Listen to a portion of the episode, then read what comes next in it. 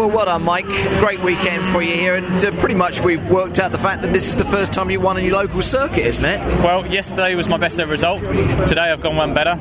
Um, under immense pressure, you know, with the amount of laps here, a short lap, and it's so difficult to break the tow here. It's just, you know, pressure and relentless pace all the way through. And I mean, I actually did the fastest lap on my last lap.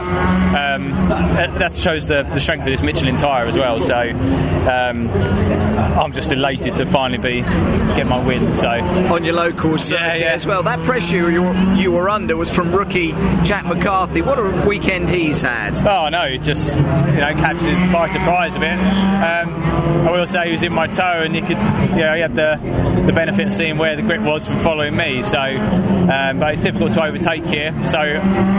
I did have to actually run him out a little bit wide at paddock, slow us right down, so that I could get um, Lee and Paul involved in the fight. So, a bit of experience on my part, just to drop him away because he was getting a bit too close for comfort. But you know it's going to be a fight, I think, all the way to until we come back here in October, He's going to be in the championship fight, and I, I know that. But the championship as a whole is going to be a fight Oh, as well. Like I say, Jack's going to be Yeah. in it, but you, along with Oh. with plenty of others. Yeah, Yeah. you got lots of champagne down your back. Can we blame uh, a certain Lee Patterson? Yeah, and then Yeah. Paul just about finished me off as well. So You know what you got to do, don't you? yeah, Get I'm your own go- back. I've got a little bit here ready for him. So It's been a great weekend, Yeah, Mike. Well done. thanks very much. Congratulations. Top Cheers. Man.